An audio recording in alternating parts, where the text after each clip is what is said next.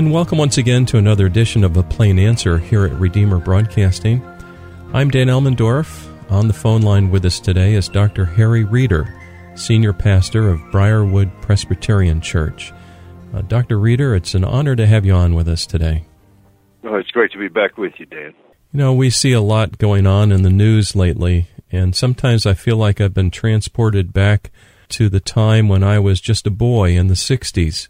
Uh, we're seeing a lot of hatred, uh, anarchy, rage, vandalism, um, people getting hurt. And I was wondering if we could talk about that a little bit today. And have you been observing this as well? Yeah, sure. Um, and uh, ministering in the midst of it uh, provides a great opportunity, but also some significant challenges um, to think our way through it because of the multiple dynamics that are swirling around in the midst of this chaos, rage, as you properly, uh, a lot of wis- uh, what the Bible calls wisdom from below, and then the embracing of wisdom from below by believers uh, who are working from wrong categories or attempting to deny the realities that are there. I think you were absolutely correct as you recalled the 60s. I would say this is reminiscent of three eras in our, our country's history.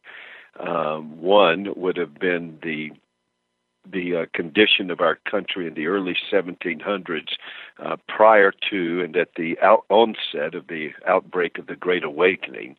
Uh, it was uh, the the while many believers had come here by the in the um, 17th century, by the early 18th century, the culture had devolved into uh, unbelievable chaos and immorality. And uh, out of that came the Great Awakening. And then, um, uh, secondly, was the 1850s that led to the Civil War. And then, um, and then, thirdly, would be the 60s, uh, as you mentioned, and um, around the Vietnam War and the racial issues of that era. And then I would say this would be um, very much comparable to it, and in some ways, uh, maybe even more profound than the 60s, and uh, and starting to rival uh, some of the dynamics similar to what was happening in the 1850s. Well, it sure is a serious thing when I hear you describe it that way.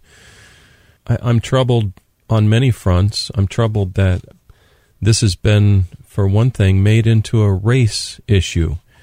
I, am sure you feel the same way, but um, I feel perfectly content to have uh, folks come to our church. Let's say the church, for example. I, I, you know, sit in the pew with someone of, of a different ethnicity but we both love the Lord, and it's like the difference in skin color disappears in the Lord.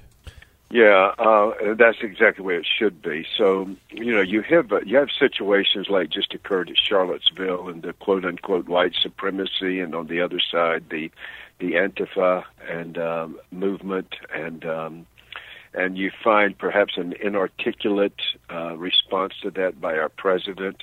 Uh, we find uh, other people, uh, believers, jumping on one side or the other, and uh, the the ability to express a Christian mind is not there at all.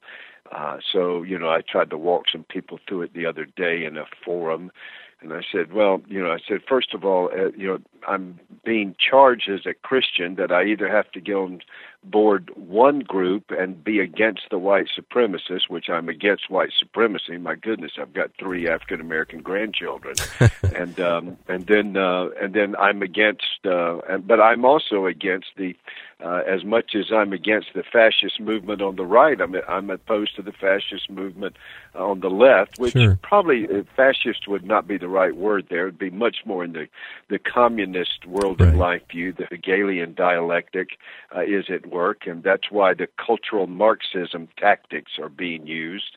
Uh, if you can remember uh, prior to the 60s, uh, you can remember the the communist movements of the uh, 50s. I was just a little bitty boy, but I've watched all the news events and the toppling of statues. That's there's nothing new in this. No. Um, that's a cultural Marxist tactic in which you produce anarchy and when you produce anarchy, you just make you just eat your way back up to the food chain. So uh, Confederate statues, yes, and then will come Jefferson Memorial, and then will come the George Washington, because it's the same issues will be at play. But ultimately, what you get to in uh, cultural Marxism are the foundational documents and ideals of a nation. And once you create the anarchy, now the government, we have a government now that will be your savior and your solution. Mm. And uh, so, um, uh, so they latch a valid issue, but they uh, they take it and use the tactics to get to what they want to do is to promote the eradication of liberty in order to establish uh, uh, political and governmental tyranny mm. uh, as the savior that that um, that uh, that people should look to. And then on the other side, it will be the pushback on the other side. So, you know, a biblical world in life view would begin, and I know right now I'm about to say something that's not very popular, but I'm going to go ahead and say it. Uh, we will never solve this racial uh, issue. Never, never solve it. There'll never be enough confessions. There'll never be enough uh, quote unquote transparency and forums. There'll never be enough as long as we use uh, the world's paradigms. And the first one we have to jettison as believers is we have to get into the public square and push back on the um, on the atheistic Darwinian paradigm of races. Uh, that's that's the first thing we have to do. We have to come to a biblical paradigm, and you can find it throughout the Bible. Most notably, for instance, Acts 17, where the Apostle Paul stands in a very difficult situation in the intellectual capital of the world at Athens, and he says there's one human race. That there is a human race. Microevolution and um, and cultural movements have produced multiple ethnicities and nations, but there's only one race from a biblical world view. Amen.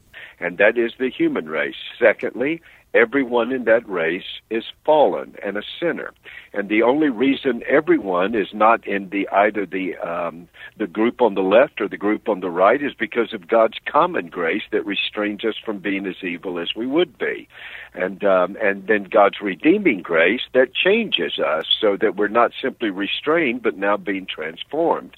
The third thing from our world and life view is there is a Savior who saves us out of all of these ethnicities and brings us into a new kingdom where our citizenship is in heaven and we become exiles and sojourners in this world who are also ambassadors for Christ to bring the gospel of the kingdom to all the kingdoms.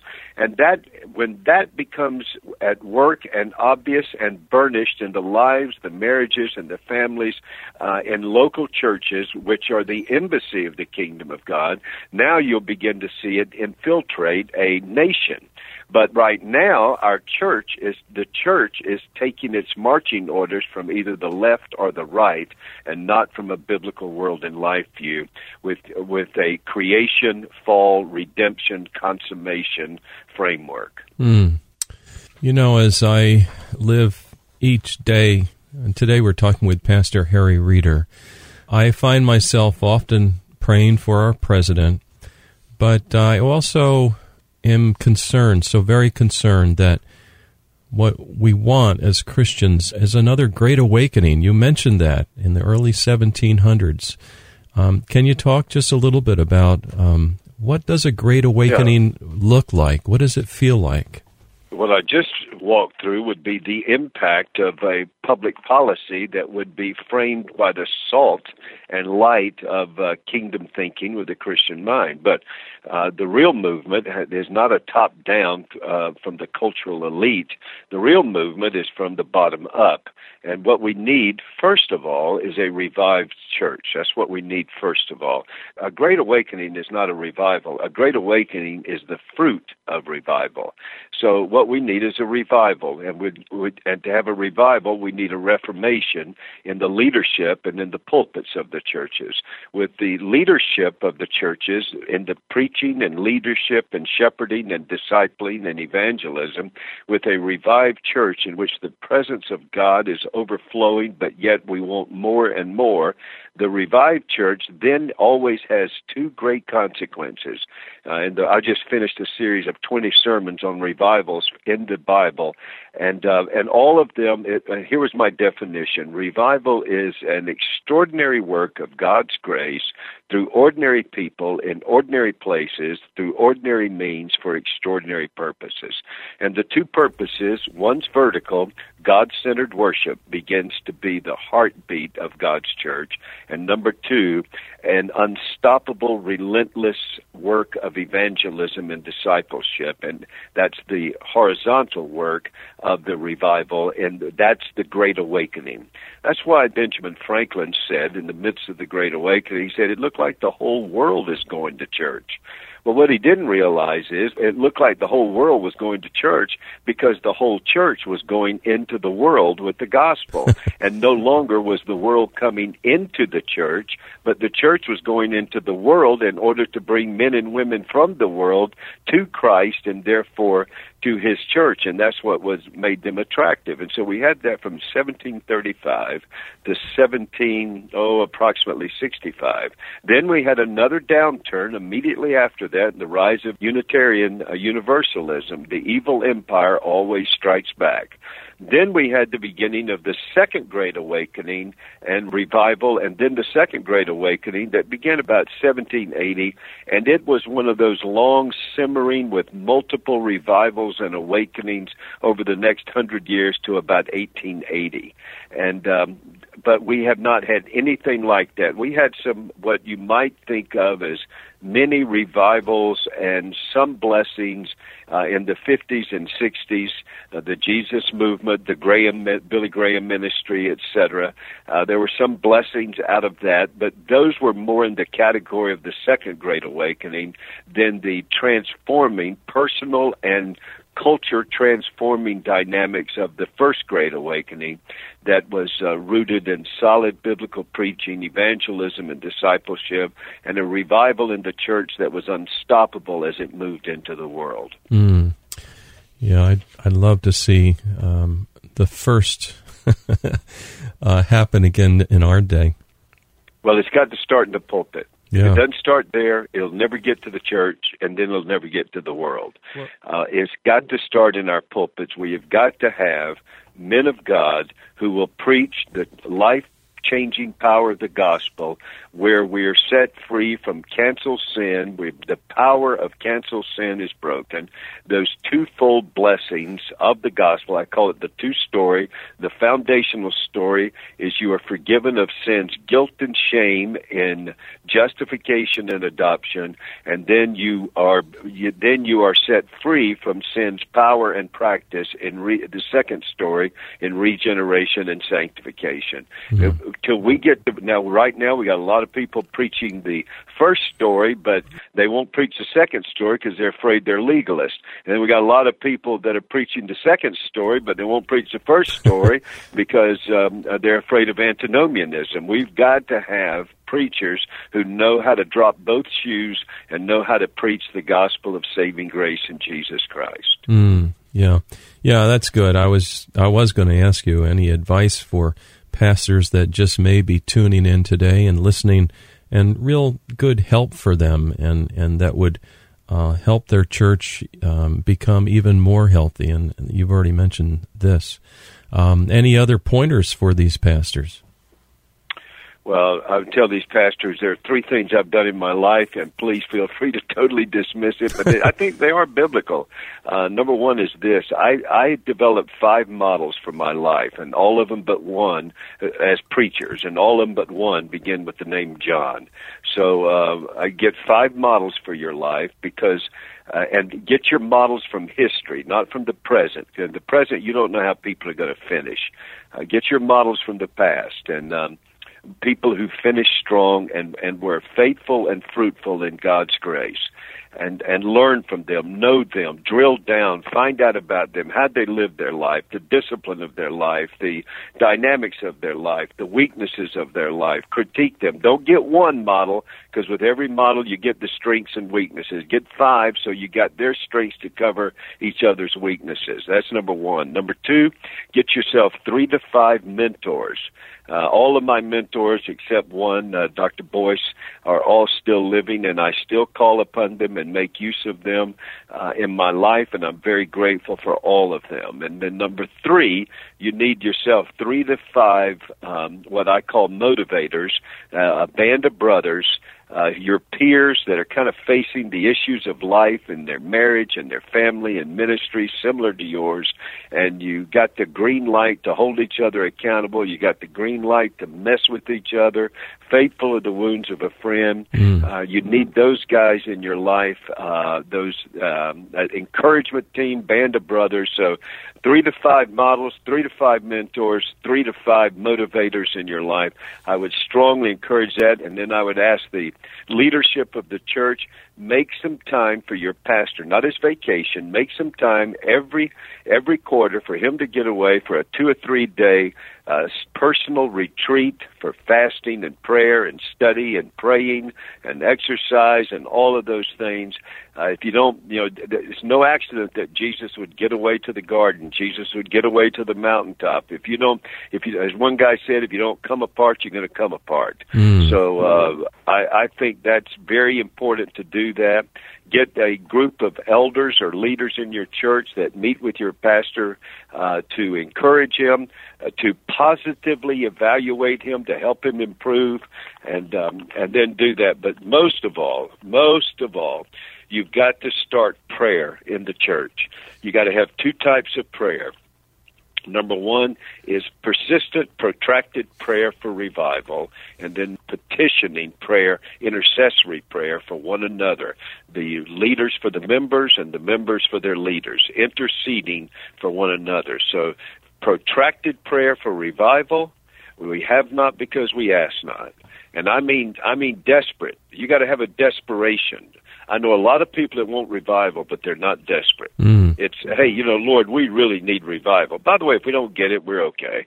But uh, I mean, we need desperate revival. I got a friend of mine who reminded me of that one time. His name's Al Baker. In fact, I'd encourage people to bring him in yes. for his revival prayer week weekends. He does a great job, and and uh, he he he reminded me of this. I remember uh, one of uh, one of our doctors here at Briarwood had a heart attack, and you know he flatlined four times. And the standard joke in Birmingham is if you can't have a heart attack at uh, at the hospital, have it at Briarwood, uh, because we got so many doctors here, and they just flocked around him and and this doctor was saved by God's providence through other doctors. But I'll never forget in the midst of it, I'm holding his legs in the air mm. and praying. Uh, we've got people working on him, and then we've got about, I don't know how many people standing around with their arms before the Lord, just crying out. I saw his wife crying out. I looked up in the windows. We had people standing there calling upon the Lord. And that kind of desperation is what we need in crying out for revival in the churches. Yes, amen. We we've talked with Al Baker. He's a wonderful man of God. But um, we have no hope. Today we're talking with Pastor Harry Reeder. Um, we have no hope as a nation if if uh, we don't seek God in this way, and and God does a mighty work. Because this, we started off. We were talking about um, what we're seeing in society: the rage, the hatred, the anarchy, and uh, this does not have a good end, does it? No, uh, but you know, it's an open door. I mean, it, it, we've seen revivals and awakenings come out of moments like this. Now, by the way, this could be the closing of the door. My goodness, uh, go find me a nation lasting more than 300 years. Uh, yes. This this could be the closing of a door, uh, but I'm praying that it's the opening of a third uh, revival and great awakening. That's Amen. what I'm pointedly praying for, laboring for, asking God for. I'm willing for whatever the Lord wants to do, but I'm calling upon the Lord of the harvest, and that's the Holy Spirit. I'm asking for the Lord of the harvest, that is the Holy Spirit, to send forth laborers, because the, I know Jesus has a harvest that He has secured uh, from the cross. Uh, to save his people from their sins. So, with that confidence, I have a confidence in the means of grace. So, I want to go out and do that and ask a sovereign God, you know, to bring those blessings to bear upon us. uh, and to and uh, we're just ordinary people, ordinary means, ordinary places for Him to do a great and glorious work. And so now, when you look at our nation, uh, we are in a you're, the absence. You know, what's really interesting about our nation was we had a nation that coming out of the Great Awakening actually fought a war for freedom declared their freedom with the Declaration of Independence. Then, unlike France, we ordered our freedom with the Constitution. Uh, again, the influence of the church, uh, the Scottish Presbyterian Church, Lex Rex, ruled by law, that see that the law in this country would not be a, a king, we're not a monarchy, it would not be the elite, we're not an oligarchy, it will not be the mob, we're not a democracy, it's a republic, representative, and we have a king, and that king is our Constitution, our covenant, which is the Constitution. So liberty was ordered un, instead of um, the anarchy of France. And mm-hmm. then, thirdly, they did the most brilliant thing they did was the Bill of Rights and the First Amendment, which had the least uh, debate uh, when it was passed because everybody knew that's why we're here. Those six freedoms that are affirmed in the First Amendment, and the first and most notable is the free practice of religion because that's how liberty is matured and maintained. So when the church is revived and doing its job, then it begins to do the work it needs to do. And when it does the work it needs to do, then the liberty of a nation is not only maintained, it becomes matured so that know, we get voting rights to everyone. We get the we get the principles of life, liberty, and the pursuit of happiness applied to everyone, and um, and not just a certain group of people. We get those changes that take place with the uh, with the influence of the salt and light of the gospel. Well, with the waning of the influence of the church, what is happening? Well, no longer do you have a, a country that is not a racial country. It is a country that made up of ideals. Ideals is not a race, not a not an ethnicity country. It is a country that has an ethnicity from its ideals, as it draws upon all kinds of people that come here. So, e pluribus unum, out of many become one. Well, we don't have that now. Now we've got a hyphenated American uh, America. I'm a European American. I'm an African American. I'm an Asian American because we've lost the ideals. Well, we've lost the ideals yes. because that which produced those ideals, a biblical world and life view, is no longer flowing out of the church into the public square with common grace or into the public square with redeeming grace with evangelism and discipleship. Well, you've said a mouthful. Thank you very much. Today we're talking with Pastor Harry Reeder, and uh, what a blessing, uh, my brother, it is to talk with you. Our listeners have the privilege of hearing you every day on Today in Perspective, and we've recently added fresh bread to uh, part of our program day, and so you're a regular voice here at Redeemer Broadcasting. Um, if someone would like to read more, uh, I think you've written a couple of books. Maybe there's a website, um, maybe a, a, book that has helped you in your personal life. Um, could you share anything with our listeners? Wow, what a great question! That we, we don't have enough time for all of that, but uh, uh, of course, I would encourage people. I can get the app for today in perspective and fresh bread just by going to our our, our Briarwood Presbyterian website and they can download the app and then they can also listen to uh, your your broadcast, which I'm very grateful for. Thank you for the, the privilege we can partner together. You know, I think uh, I think you might enjoy Os Guinness's book uh, Indivisible, and I think you might. Um, you know, I have really enjoyed a number of books. I highly recommend Nancy Pearcey's book Total Truth appreciate the uh, Arnold Dallimore uh, two-volume biography on George Whitefield. I, I, that was life-changing for me to work my way through it. I believe Iain Murray has pulled out another biography on him that uh, that you might find uh, encouraging and and helpful. But um, uh, Sinclair Ferguson's new book, The Whole Christ, uh, I highly commend that to you. Uh, so those would be some themes that I think you would find encouraging and profitable for myself. I have a book called The Leadership Dynamic. It's out of print at the moment, but Christian Focus is putting it back into print with study questions and uh, how to turn the church into a leadership factory for the world. That is our leader, not just getting leaders from the world into our church, but us developing the leaders to go into the world. Uh, secondly, is um, the book Embers to a Flame on how to lead your church to revitalization, uh, of the biblical paradigm of church revitalization. In fact, we'll be up there this fall to do a conference in New Jersey, uh, invited by the National Baptist Convention, the African American Baptist Convention have invited us to come up and do that. And we're, but it's wide open to everyone, and we look forward to being there um, in the, in the New England area. Uh, and then, um, but uh, those two books are, are out there, and I also contributed a chapter to uh, Chuck Garriott's book. It's called Rulers, and I think people might find that very helpful as well. And then um, another book that I contributed a chapter to that's put out by um, Fortress Publications and Charlie Rodriguez is called uh, Statism uh, one and two. There are two volumes to it. I, I contributed a chapter. I think it was in volume 2 mm-hmm. and uh, so th- I think those would be helpful uh, books around these subjects. Well, that's tremendous. And today we've been talking with Dr. Harry Reeder, senior pastor, Briarwood Presbyterian Church, often heard on Redeemer Broadcasting. Uh, pastor Reeder, thank you so much for joining us today. It's been my pleasure, and thank the Lord for you and your ministry, brother. Dear listener, please join us next week for another edition of A Plain Answer.